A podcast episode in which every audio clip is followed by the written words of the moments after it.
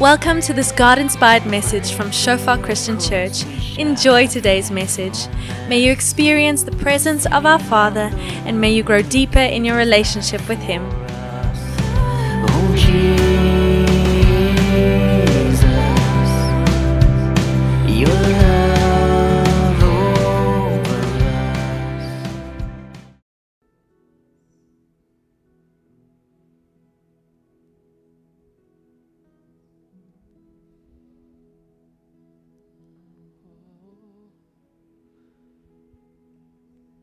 Jesus, we exalt you in our lives. We exalt you in our thoughts and our minds. We exalt you in our hearts, Lord, and with our bodies, Lord. We, we exalt you and we lift you up, Jesus. You alone are worthy. You alone, Jesus, are the one we look to and the one we hope for and the one we hope in. Jesus.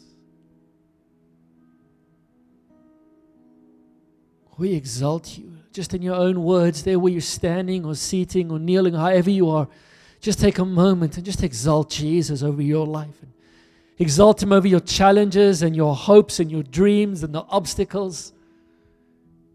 Exalt him over your frustrations. Exalt him over the hurdles. Exalt him over the victories.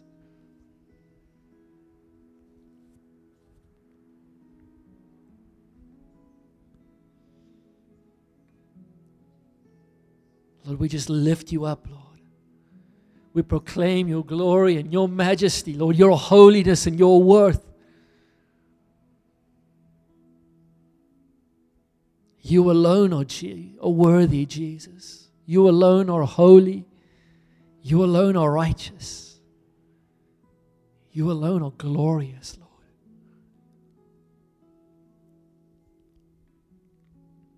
You alone, Jesus.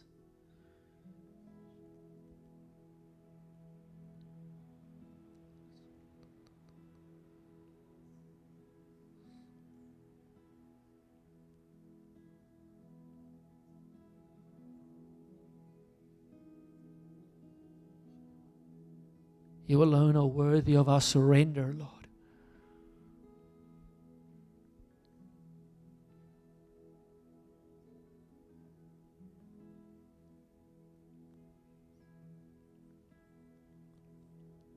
You alone are worthy of our victory. As we were praying beforehand, I just had the sense that this evening God is wanting to come and really set some of us free tonight. Got this picture of people of Israel coming out of Egypt, and as they passed through the Red Sea, there was this moment where they know that they would set free. And the things that mattered in the past, the things that held them back in the past, was completely cut off. And there was something new that God had called them to. And tonight, God is wanting to draw some of us into that same freedom. To that same liberty, to the same cutting off of everything that is old. Perhaps if that's you this evening, just there where you're standing or seated, just in your heart, just choose to say, Jesus, here I go, Lord. God, I'm laying down the things of old, Lord, of, of Egypt. What I valued in Egypt, Lord, I don't value anymore. What I held on to in Egypt, I don't hold on to anymore. What I looked to in Egypt, Lord, I, I don't look to anymore because I'm heading towards a promised land in you, Jesus.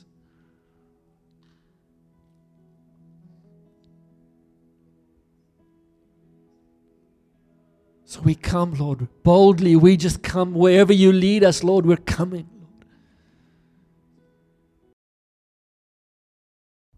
We've been speaking the last couple of weeks, actually, this year as a whole, around sort of two major themes. The first one is that the Lord is really calling us to step in, to step into His love. And for a large part of this year so far, we've been, the Lord's been speaking to us about the fact that He loves us and one verse is just a verse of affirmation. God has chosen you. And if you haven't heard that in your spirit yet, hopefully this evening you hear that God has chosen you. Yes, He's chosen the person behind you and next to you. He's chosen your brother. He's chosen your sister. He's chosen your friend. But He's chosen you. For me, that's such a, a great testimony of His love towards us that He has chosen you and He has chosen me, not because of what we bring to the table, not because of who we are, but He's chosen us because of His love for us.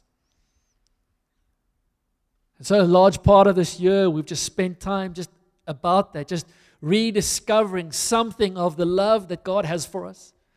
The second thing that God mentioned to us at the start of this year is that He wants to speak to us not only about stepping into His love, but about stepping into His purpose. And the last few weeks, He's begun to speak to us about that, and many of the messages that we've shared have sort of flown out of that as well. I want to encourage you if I get that we can't always be here every Sunday for various reasons. It would be great if we could, but even the Sundays we can't. I want to encourage you to make a habit, make a discipline of just tapping into the podcast, whichever of your favorite podcast platform that you have. Can just go on there, search Shofar Pretoria, and our messages will be uploaded there. And just stay up to date. You see the different ways that we can engage with the Word of God. We can engage with the Word of God that is encouraging for us, and it is. The Word of God lifts us up, it stirs our spirits. We can engage with it also as being directional and transformational. So we can read it just for informational purposes. Oh, that's interesting. That's good to know. Oh, that helps me with my life. Or we can come to the Word and understand that when God moves through His words, it transforms me and it directs me. I remember a couple of years ago, I was at a, a church, a very, very traditional church with my family. I was visiting my dad at the time and, and went to church with him and went in because of relationship with my dad, but not really expecting anything spiritually. And I remember sitting there. I think might even have been standing at the start, and the organ started playing, and people started singing, and no one was really listening, and no one could find, listen to the words. And I was like, "What are we even doing here?" Definitely wasn't a moment like we just had. And in that, I just realized God said, "I can be here too. I can be here too." And I realized in that moment that it, I mean, I love good preaching. I try and preach well, but I love listening to really good preachers. And I think sometimes it's easy to go the way of thinking that good preaching changes us. And missing that it's not so much the good preaching that changes us, it's the Word of God that changes us. And whether the Word is preached well or whether the Word is preached badly, the Word can still change us. I remember sitting there that day and listening. I can't remember exactly what the message was, but I, I remember as I walked out, there was this weird contradiction inside of me because a part of me said, I think I disagreed with pretty much every single word the guy said. But I feel spiritually built up because he still read the word. Even though I didn't agree with his interpretation, even though I didn't agree with what he did, what he was saying about that word, I think he completely misunderstood the text the text, the word, still did not return void. And so, as we come with open hearts, and I want to encourage you to tap into the podcast and say, God, you're speaking to us, you're transforming us, you're, you're leading us somewhere. So, even when I can't be there on a Sunday, God, I don't want to miss out on the word. What you are saying, and not so much what Philip is saying or Yaku, whoever happens to be sharing the word. But God, what is the word that you are sharing? Not what is Philip saying, but God, what are you saying? And we get into that discipline of allowing the word to direct our paths. Last couple of weeks, we've started speaking about purpose and stepping into purpose and understanding that we can only step into purpose as much as we embrace that God has a purpose. We love thinking that you and I have a purpose, and I guess to an extent we do. But before you and I have a purpose, God has a purpose. God has a plan. And God calls us into His purpose, and God calls us into His plan. And if we start praying genuinely, like hopefully many of us have, God, use me. Many of us, hopefully, genuinely, we're putting up our hand and we're saying, God, I want to go where you would send me. God, I want to be a light to the nation. I want to be an agent of redemption to my community, to my commune, to my class, to the place of work that I'm in, to my family. I want to be an agent of redemption there. Here I am, Jesus, send me. Your spirit is upon me. Your spirit is leading me. Your spirit is going to be empower me to be a witness. Then there's some things that God is going to begin to do in our lives. Because if we're putting up our hands for God to use us, then God is first going to make us. When God came and He, he called the disciples, the, the first Peter and John and those guys, you guys remember what is the word that He said to them? He didn't say, Hey, Peter, you are ready. Come follow me and we're going to do some great stuff. John, your training is completed. Come follow me and we're going to get this done. James, man oh man, you You've got everything that we need for this job. Come. Now, he said, Come, follow me, and I will make you. And so, as we begin, as we walk with Christ, He's forever making us. Today was the comrades. Anyone know someone who ran the comrades? Please pray for them for wisdom, for knowledge, for insight. A couple of years ago, I very, very nearly ran the comrades. It was COVID. And there was an opportunity to run the comrades in the COVID year, and I missed it. And I don't know if I ever have such a good opportunity in my life again because there was a five kilometer comrades. Uh, did you run the, the five kilometer comrades marathon that year? I think it was a home race as well. You just needed a watch or a smartphone or something, and then you could just log that you had run and you could get the certificate and everything that you had completed the comrades that year because they couldn't have the normal comrades. Don't know if I'll have that opportunity again in my life. Sadly, I will not, I will not be a camaraderie person. But they'll tell you that you don't start at the finish line. This morning they woke up in Pietermaritzburg. I think it was a down run this year. So they start in Pietermaritzburg and you have to end in Durban. And it's quite a trek to get from Pietermaritzburg to Durban. None of us start as the finished product when we're following Jesus. We don't start at the finish line. We start way away from the finish line. And Jesus isn't intimidated by that. He doesn't mind. He says, Come, I'm going to make you. You know, the exciting part is just like we just as we feel that God has now finished making me, he reminds us of Jeremiah. He says to the prophet Jeremiah, Jeremiah, go and go and watch the potter at work, the potter at work. This potter is sitting there working and he's creating this vessel, and a part of it is misformed, and the potter decides to make a different vessel. And God says to Jeremiah, Sometimes I'm like that potter. I've shaped you one way and then I decide to shape you a different way, and I get to do that. So God is forever making us and He's forever shaping us. He's forever leading and directing us. And so this evening, I want to share with us a little bit of maybe something that God is doing and has been doing in our lives. And if He hasn't yet, then God will, God will do it. It is coming if it's not there already. Now we're going to pray for some of us around it. We're going to trust God really to minister into this. We prayed for some people this morning, and probably half the church just came forward and said, This is exactly what God is doing in my life right now. And so I want us to read from Matthew chapter 13, and it's a section of, of scripture where it's sort of the Jesus' ministry is at the high end of the curve. It's really going well yeah. Everywhere he's going, people are following him. They're coming to listen to him. People are being healed all over the place. Demons are being cast out.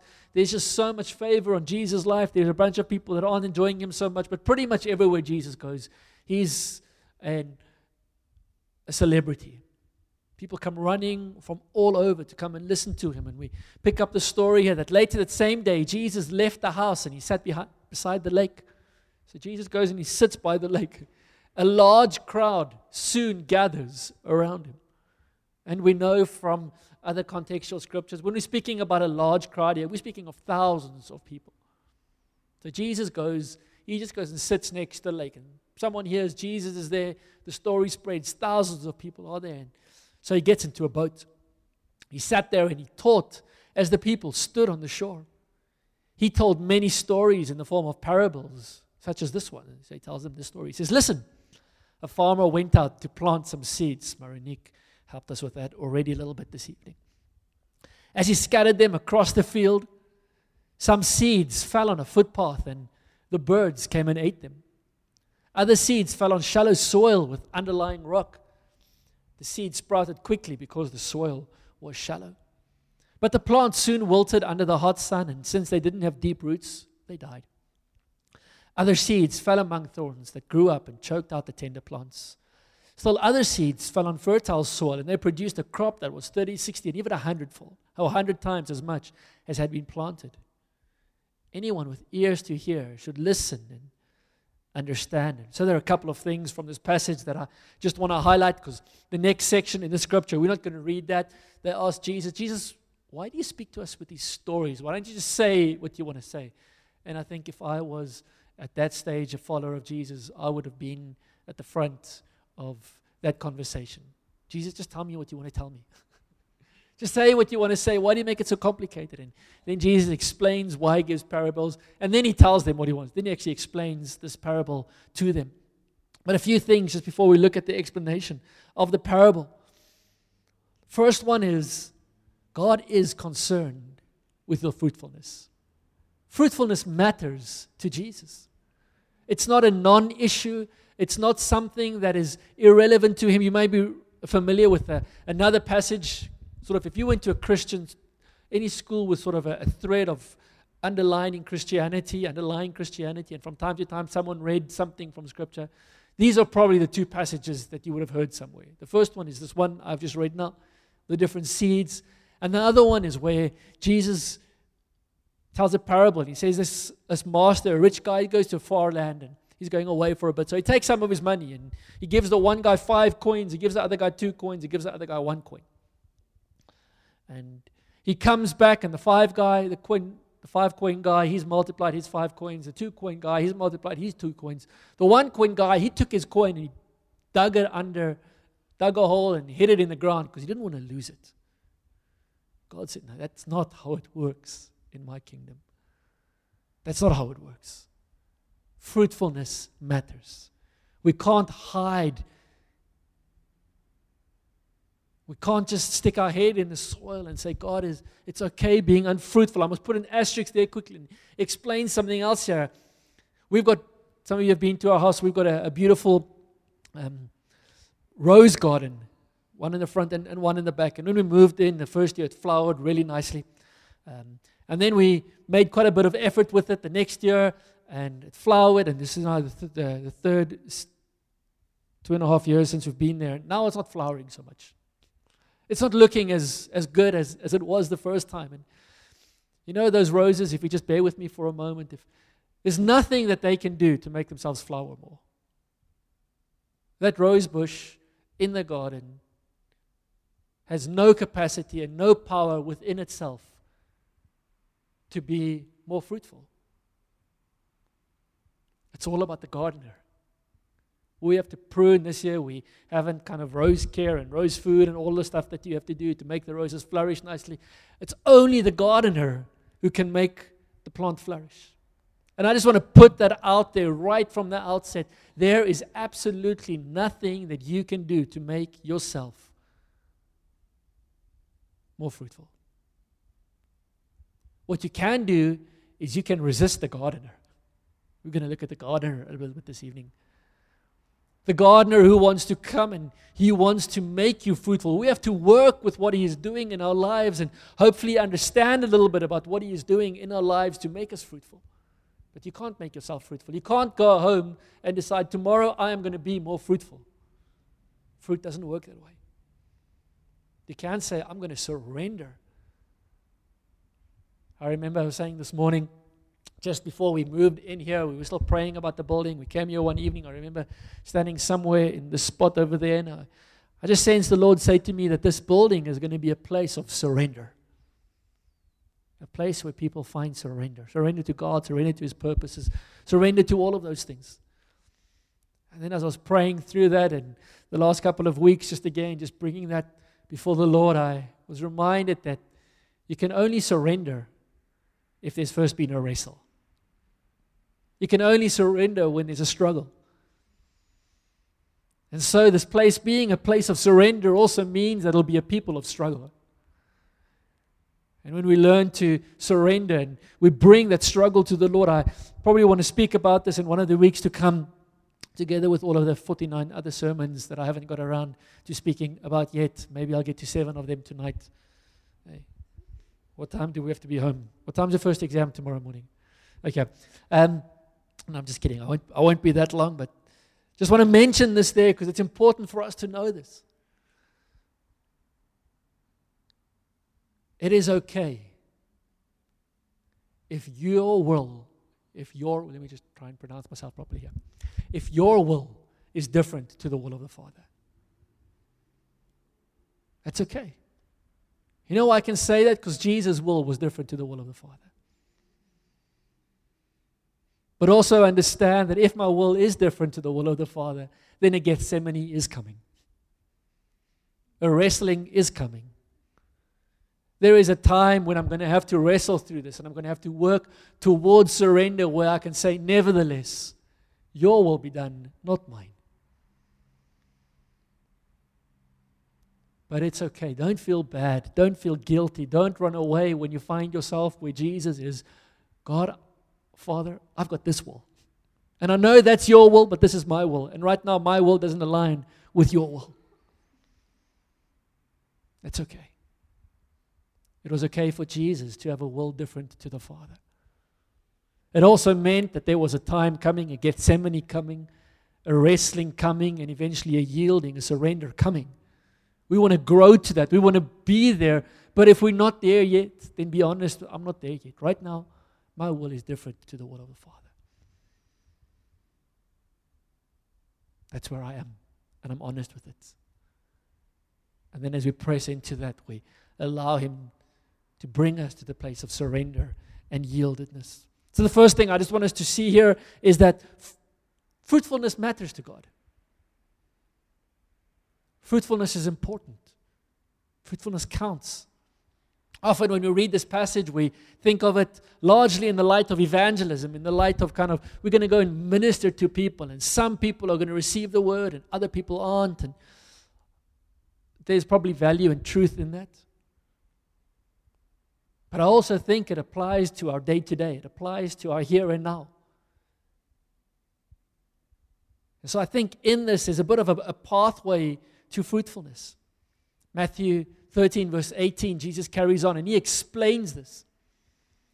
And obviously, we're all different at different stages of our lives, and this isn't necessarily a step one, step two, step three, step four. But I do think that there's one step which, for most of us, is probably reasonably applicable. And we're going to st- spend a bit of time ministering into that and praying for some people around that this morning. Oh, evening. Even this morning, I kept saying this evening, and I'm saying this morning. It's just upside down. You see, what happens is it was my wife's fault. She left the temptation on the couch. So right now, I didn't. I'm, I'm on crutches. Crutches is just a real disaster because little things. I, I can't go to, if I'm watching like tennis yesterday, I can't get up and go to the kitchen, get something to drink, and come and sit down again.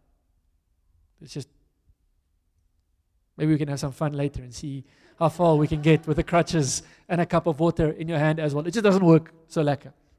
So my poor wife has gone above and beyond these last couple of weeks, really caring for me and carrying stuff and making things ready for me, etc., etc. And so she came and she put a bottle of Coke at lunchtime on the couch, or next to the couch, on the coffee table next to the couch. And last night at like 8 or half past 8, I was a little bit thirsty and the Coke was still there. And so I had a glass of Coke, not forgetting, uh, forgetting, not remembering that this probably isn't a very good idea. And I've learned this before. And so, like at 2 o'clock last night, I eventually sort of fell asleep and had to wake up just after 5 again to prepare for this morning. So that just wasn't so wild. So maybe my body clock is just upside down. So it's morning now. Okay. Everyone, it's morning. Okay. Okay. Um, this evening, we're going to pray for some people around one of these areas specifically. So listen to the explanation of the parable about the farmer planting seeds. The seed that fell on the footpath represents those who hear the message about the kingdom and don't understand it. then the evil one comes and snatches away the seed that was planted in their hearts. For us to grow in fruitfulness as we're discipling others, but also as we're growing in our own fruitfulness, it is so important that we learn to understand the gospel. One of the reasons why we spend so much energy into things like the encounter series and Bible school, Bible school, which is finished for this semester because it's exam time now. We'll carry on. I think early in August we start again. I want to encourage you if you haven't done Bible school yet, strongly consider. I don't know how you say that. What's the nice way to see? Just flip and do it. Okay, whatever, whatever the nice way of saying that is, Bible school. Grow in an understanding. Allow the word to be rooted in your heart.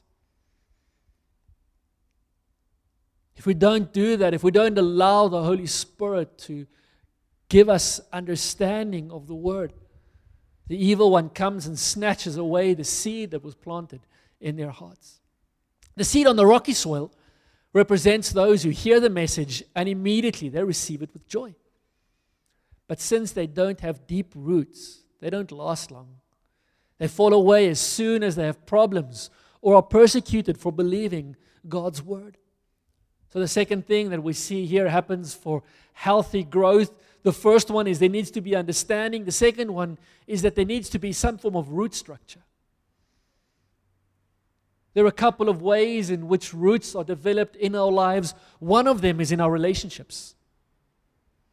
That's one of the reasons why small groups are so important to us. It establishes roots. It establishes that place where if I drift a little bit from the truth, if I start messing up in my life, if I start going in a bad direction, way before I can even get close to the bad direction, there's going to be somebody who's going to say, Hey, what's going on? I heard you say that you were speaking this way to your wife, or I noticed this is happening in your studies, or you're struggling here, or you're going well there, whatever. But there's somebody who can help ground us. That's rootedness. Rootedness in relationship. We should be rooted relationally, we should also be rooted spiritually.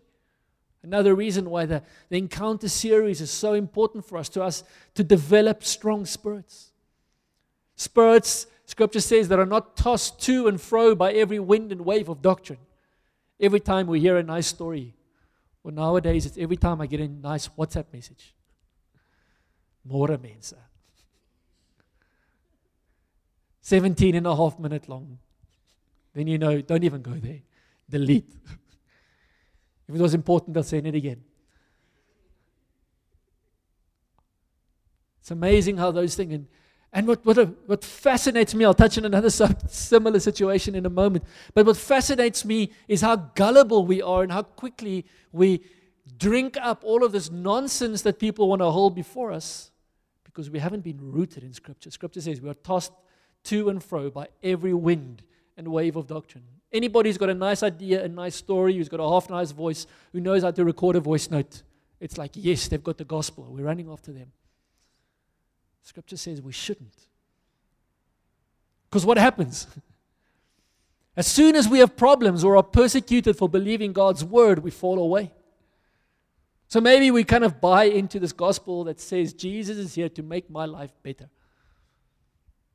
And now he's not making my life better. Now people are not liking me for Jesus. Well, Jesus probably isn't going to hang around very long in our lives because we're not going to let him. We buy into this theology that I'm going to carry on with my life, and I've got Jesus on speed dial right here. So I'm just going to keep going in this direction, do whatever I want, and if I find myself in a rough patch, in a bad patch, I'm not going to stop, hit speed I'll call Jesus in. He's going to come and do his sort of Jason Bourne thing and fix it all. And then my life's going to carry on again. And obviously, that's not the gospel. The gospel isn't about Jesus coming to serve me, it's about me turning my life around and beginning to serve Jesus, laying my life down for his purpose. And then we begin to embrace where scripture says, Paul, I think it's Paul who writes, I'm counted worthy to suffer for his name the early disciples as well. It's an act. They, were, they rejoiced that they were counted worthy to suffer. You see, we get persecuted, our faith doesn't go, our faith gets strengthened. When we have problems, we count it all joy when we fall into various trials because we've been rooted in Scripture, we've been rooted in the gospel. So we should be rooted relationally, spiritually, and theologically. We should be rooted in our understanding. I touched on the understanding just now. We should know Scripture. We should be able to discern Scripture. We should know when we get that Môre mense voice note within the first three lines. you can probably pick up. I mean, I don't know if you guys got the voice notes just when COVID started. Some of you didn't. You were still in primary school, but I got voice notes. Pastor Jonathan. Still don't know who Pastor Jonathan is. Who got the Pastor Jonathan voice note? Anybody else? It was like a 19 minute. The worst, I got it from people in church. I had to find them and say, listen, what on God's green earth are you sending me? Because don't worry, Pastor Jonathan knows what's caused COVID. Yes, you guessed it 5G. 5G is going to control all of our lives. No one bothered to tell Pastor Jonathan that 5G wasn't even available in South Africa then yet. But anyway, COVID was, don't know how it worked. And don't worry, because Pastor Jonathan and his friends have developed an entire parallel economic system. We're not going to be able to do anything with our lives by the time COVID is finished. But don't worry, just follow Pastor Jonathan. He's got the answer. I mean, really? I don't know who Pastor Jonathan is following, but he's not following Jesus. We should be able to pick that up so quickly and know who is this? This does not align with the truth of Scripture. I wonder if I've still got that voice note somewhere. Maybe I'll ask the person who I wrote it out if they can send it on to me because I know they sent it to a whole bunch of other people as well. Anyway, and then the one who should be grounded theologically. We should have a good understanding of the Word. Jesus didn't give us Scripture just for us to ignore it. And then the one that probably for most of us, if not now, but as we continue to grow in our lives, is going to be the one that continually needs to happen. You see, the seed that fell among the thorns represents those who hears God's word. But all too quickly, the message is crowded out by the worries of this life and the lure of wealth. And watch this so no fruit is produced. Our fruitfulness is impacted. I'm going to get back to that a couple of times. Anyone here ever tried to make a garden? Like, like a mini small garden, like a lawn, like a little patch of grass like this, or plant a couple of trees, little flowers. You notice something really weird? You didn't have to try to get the weeds to grow. You really didn't have to try. If you just have fertile soil, the weeds are going to grow. I don't know where they come from. They're there. Clean out the soil. Get certified weed free soil. A week later, they're weeds. I don't know how that happens. It's miraculous. But our hearts are the same. If our hearts are fertile soil, then seeds that are planted there are going to grow. We live in a world where hopefully we're planting seeds of the gospel in our hearts all the time, but the world all around us is planting seeds of a whole bunch of other stuff all the time. Guess what? Those seeds are going to prosper. That rose garden of mine, if I don't from time to time, or not me, I'm lazy now, I've got a guy who works for me to do it. But if I don't from time to time say, listen, you've got to go in and you've got to clear out the rose garden, leave the roses, but take everything else out. Then within a couple of months, you're not even going to know there are roses there. The stuff we don't want to grow, it grows. The seeds get planted there, the birds carry them, the whatever.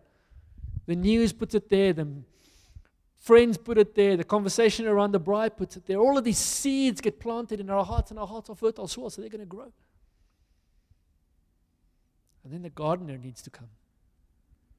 I love modern gardening. It's some of it is so easy. See, I'm a lawn guy. I like a nice lawn.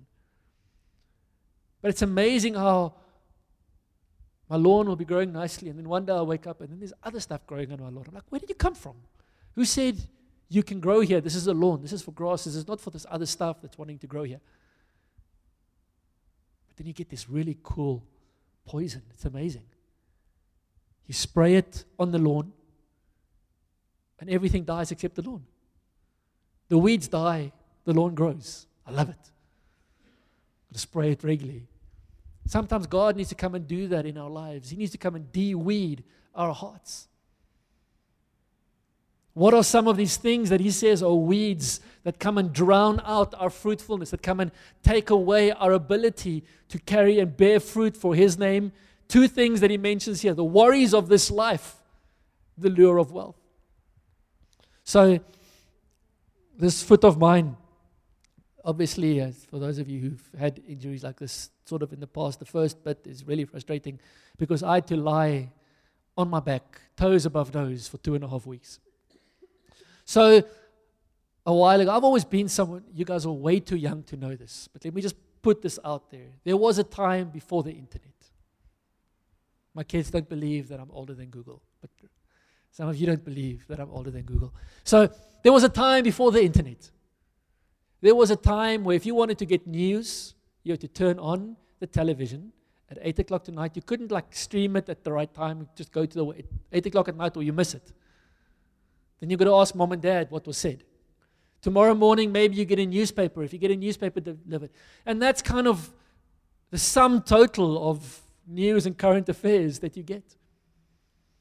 And then we got connected, and this thing just bit me, and I've always been interested in what's going on in the world. So I'll listen and I'll read, and kind of, I remember still from like the first phones, just as you could sort of get GPRS, the first sort of data that you could have on phones, and I'd be reading news. And a couple of years ago, I quickly realized that that's really bad news for me. That's not a good habit for me. Maybe you've missed this quick public service announcement. Journalists really don't care about giving you facts as much as they care about giving you their opinions. So just remember that when you read something. So I'm still, so kind of, I've completely downscaled. I've sort of found ways in which I get to the facts. I like the facts. I want to be aware about what's going on in the world. Because what I realized was as I read opinions, the opinions would get to my heart. Either I'd be fighting with this journalist in my head and with his opinions, these people are all wrong, or I'd be reading these opinions and these opinions would sway me and direct me in a specific direction.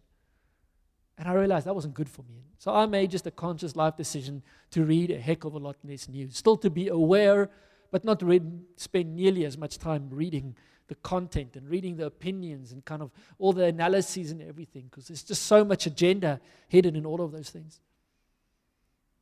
But what I found is they begin to cause worry in my heart.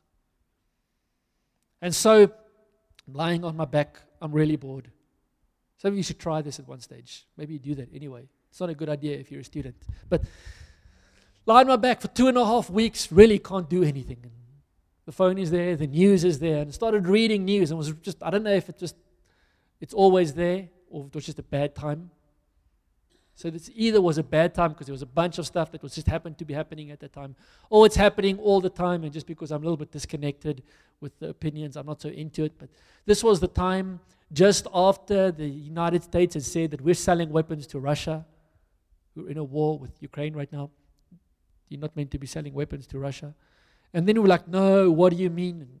The minister still used a really crude way to say, we really didn't give them any weapons. And then a week later, oh, by the way, our top general happens to be in Russia speaking to the Russian army people. It was like, What's up with that? We just said we're not giving them weapons. Why are our top generals in Russia talking strategy with Russian people? What, what, what? And reading all of this analysis, and I'm getting worried about this. I'm getting upset by this. It's getting into my heart. I'm like, this shouldn't be. This is wrong. Why are we aligning ourselves with Russia and China? They're not exactly kind of people with the best human rights records at the moment. Morally, I can't agree with what they're doing and where they're going and what and what and what. And kind of it's getting into my heart and I'm getting worked up about this. And then this verse, King David, Psalm 130, I think it is. Somewhere one early 130s, if it's not 130. Beautiful word of liberty. He says, I do not concern myself with things too profound for me. How I began to realize is I am thinking of this Russia thing, you see, this Russia thing wasn't just the Russia thing, because the Russia thing became the Philip thing, because the Russia thing is not good for the Rand. Do you know the currency, the stuff we buy food with? Come, you, you're not all students. You, you know some things already. Okay. And it's not good for the Rand, it's not good for Philip. So now our stance on Russia is offending my bank, uh, affecting my bank balance, and it's affecting the country's prospects, and it's affecting my hope for my daughters, and it's a, It's affecting all of these things. And I'm like, God, this is wrong. These things shouldn't be. And I'm like beginning to wrestle in the spirit. And, I, and then I realize, King David, why am I concerning myself with things too profound for me? I'll get back there in a moment. But also, right, Jesus, didn't he say to us in Matthew 6, don't worry about the things of this world? What you're going to eat and what you're going to drink and what your bank balance is, is the implication. And then he puts this little tagline, which we miss. He says, That's what unbelievers do. And I was like, Jesus, I'm lying on this couch being an unbeliever. Because I'm worrying about the stuff that unbelievers worry about. So I began to say, okay, God, maybe we do align with Russia. My decision, we don't, but it's not my decision. Just can I just put that out there? Maybe you're called to politics, maybe God calls you into activism. Run with that 100%. We're behind you. We're praying for you. The gospel needs to be there. Definitely. God might raise a platform. I don't know. I don't ever want to kind of exclude anything. It might be that God raises somewhere that I get to speak to presidents. I don't know. I doubt it. But hey, not going to fight if God wants to. But most likely, most likely, I'm not going to have too much an effect on South Africa's international policy, relations policies. Fair? My life, I'm probably not going to determine whether we side with Russia or the West. It's probably not in my hands. I'm not saying we mustn't pray into it. We must pray into it and we must seek God and God's purposes and God's plans into all of that. But I, I'm lying there on the couch getting worked up about something that I've got no control over.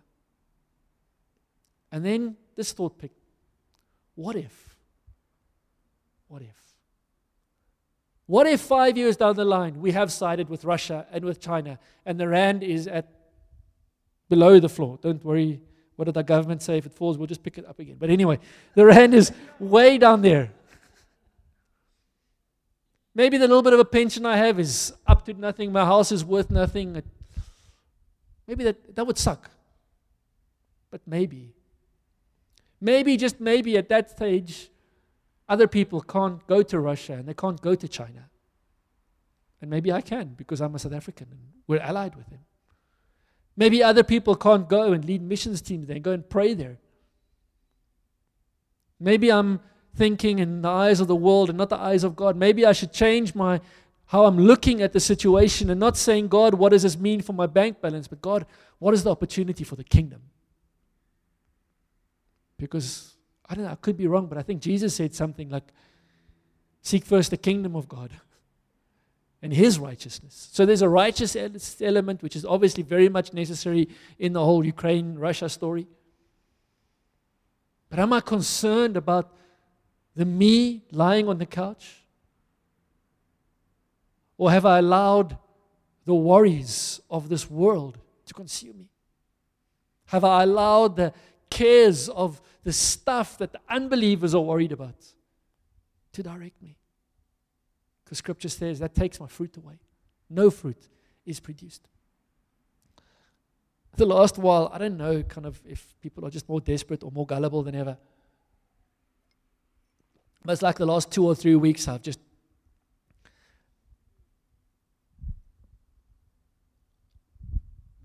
been around, been contacted, had word, whatever, just been made aware of just a whole bunch of new Ponzi schemes. Does everyone know what a Ponzi scheme is? Ponzi scheme is simple. I say to David, David, you give me a hundred rand. I'm going to give you 500 rand. You're going to make so much money, it's going to come out of your ears. David's great. Gives me his 100 rand. I go to everybody and, and I say, Come give me. And as you guys give me your money, I give a little bit to David, a little bit to Marinique and everyone. And kind of as you're giving me your money, I'm handing out, and which is all good and well, apart from the fact it's illegal, but just practically, it works as long as more people are giving me money because David's happy. He's getting all this money. Money, money, easy money. so that's, a, that's kind of the heart behind a Ponzi scheme. And so, kind of these Ponzi schemes have just popped up all over the place. And so, actually, I had this one on here. Yesterday, last night, 24 minutes past 8 o'clock, my father in law sends me this message. I'm going to translate it for you because he sent it in Afrikaans. If I can find it. It's a screenshot from a message of a friend of his on Facebook. And he's like, This sounds dodgy, but he just wants to check it with me. Again and again and again, I invest, this guy says. And I get massive profit out of my investments.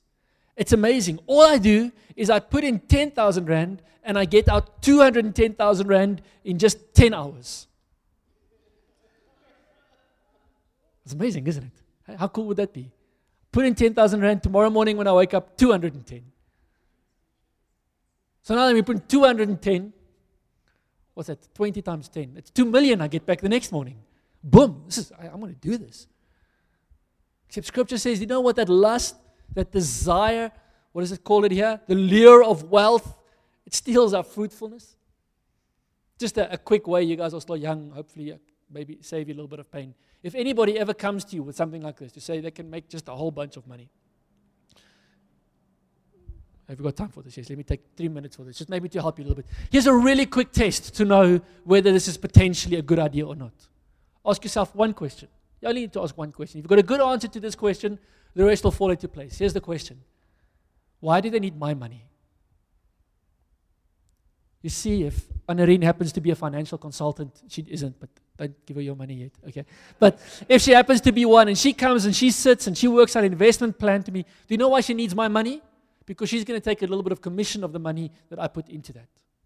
If Tiro starts a business and he starts selling shares. Why does he want my money? Because he doesn't have enough money to grow the business, so he wants me to put in money into the business so that the business can grow. And the idea is the business grows and I get some of the profit of the business. That makes sense.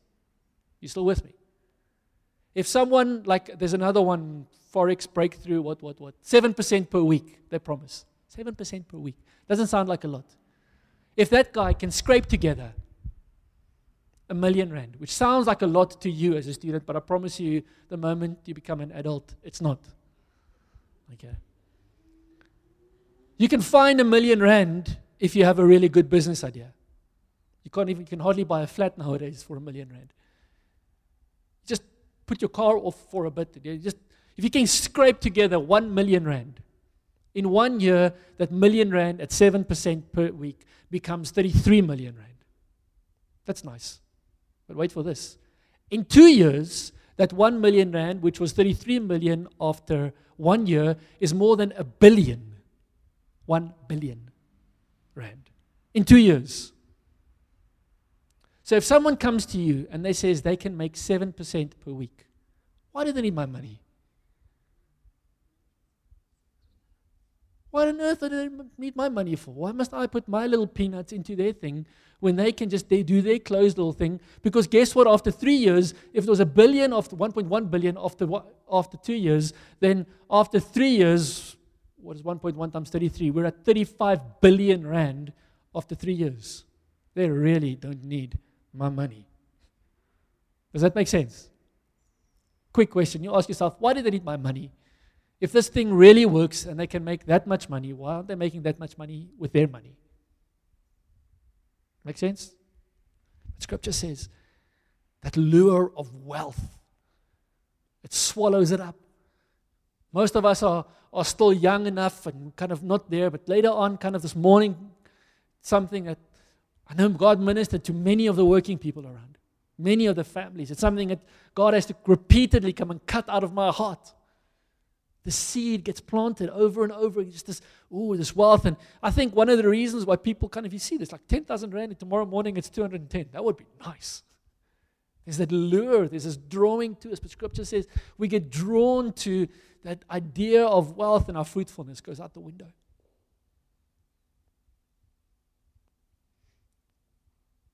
And then the third one, the seed that fall that fell on good soil, represents those who truly hear and understands God's word and understand understand God's word and produce a harvest of 30, 60, or even 100 times as much as had been planted. That's where we want to be. And so we need to have this continual, this constant gardener tending our hearts, coming in, de-weeding, and taking out.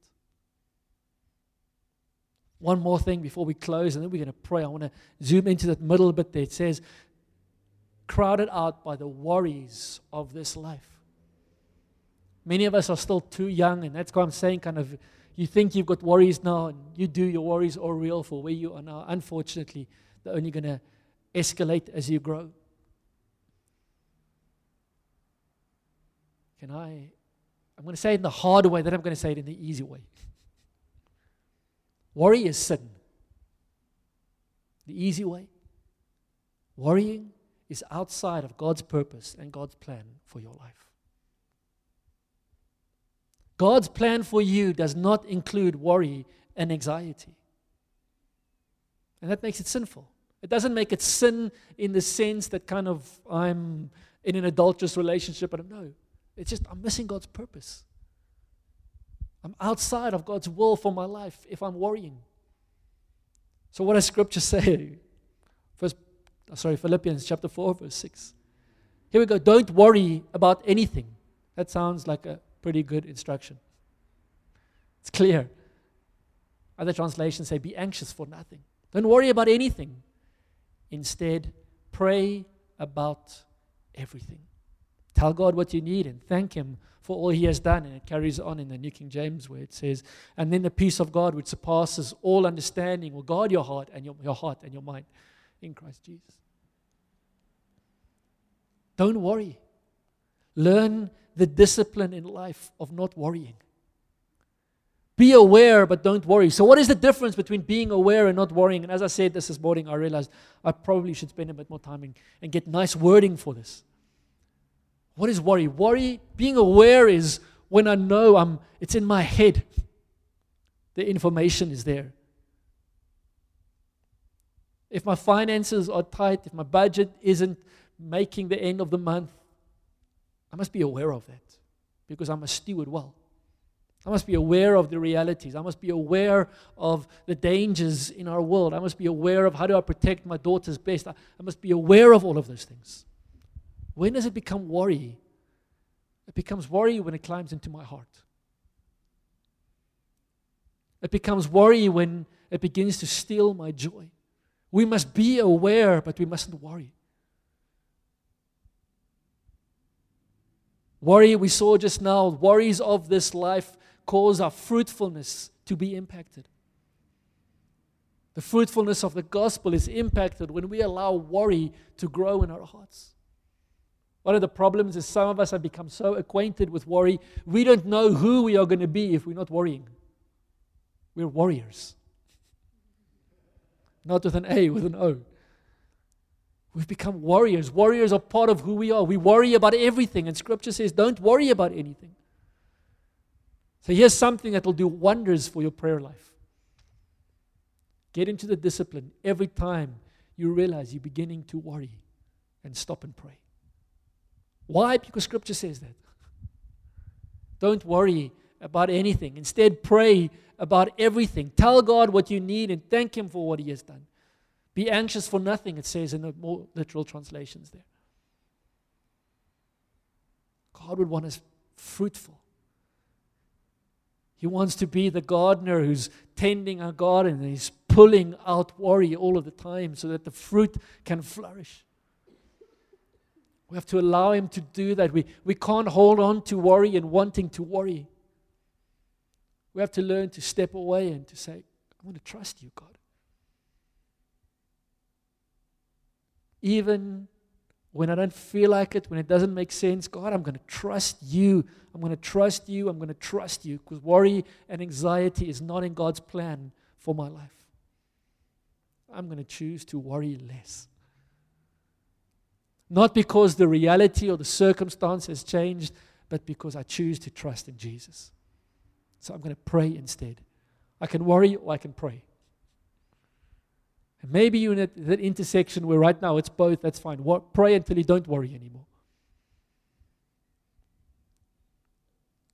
God doesn't want you to live a life of worry about the things of this world.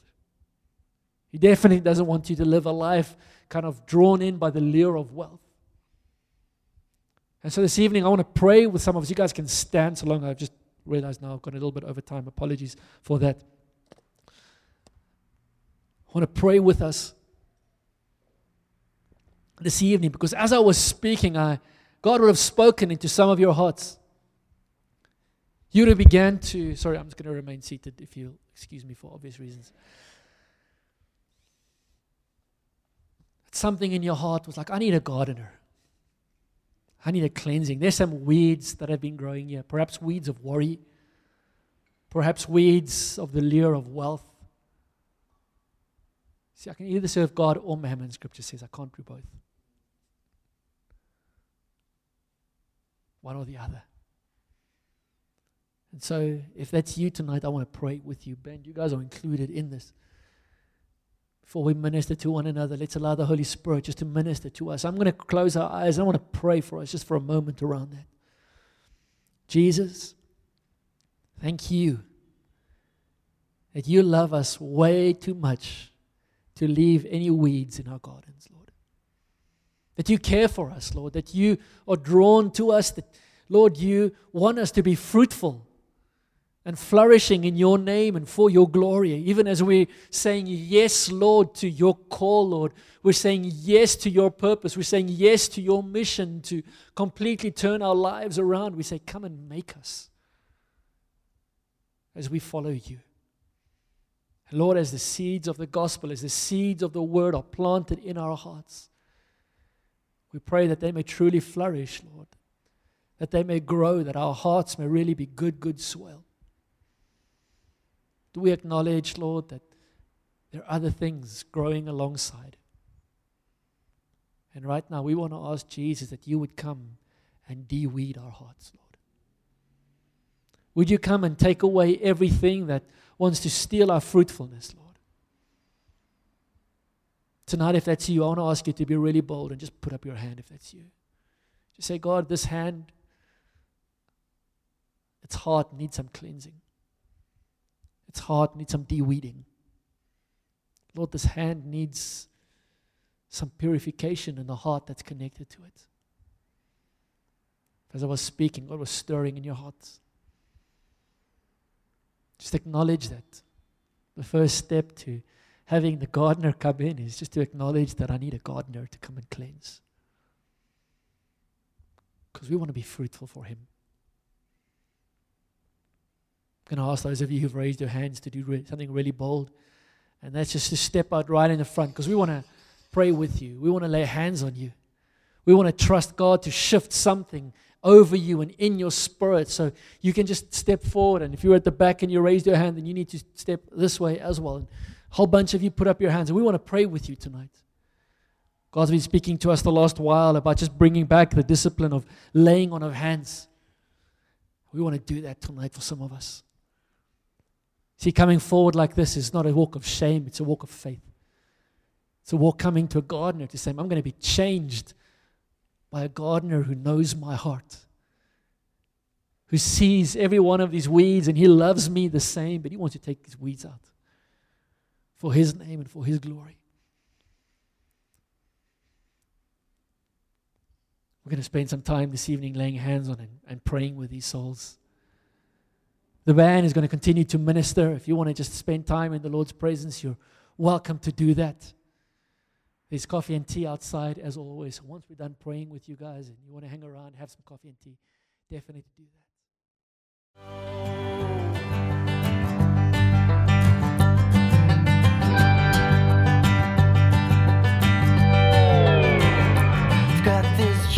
Thanks for listening to this message from Shofar Christian Church. We believe that you enjoyed your time with us, establishing God's kingdom and His glory in your life.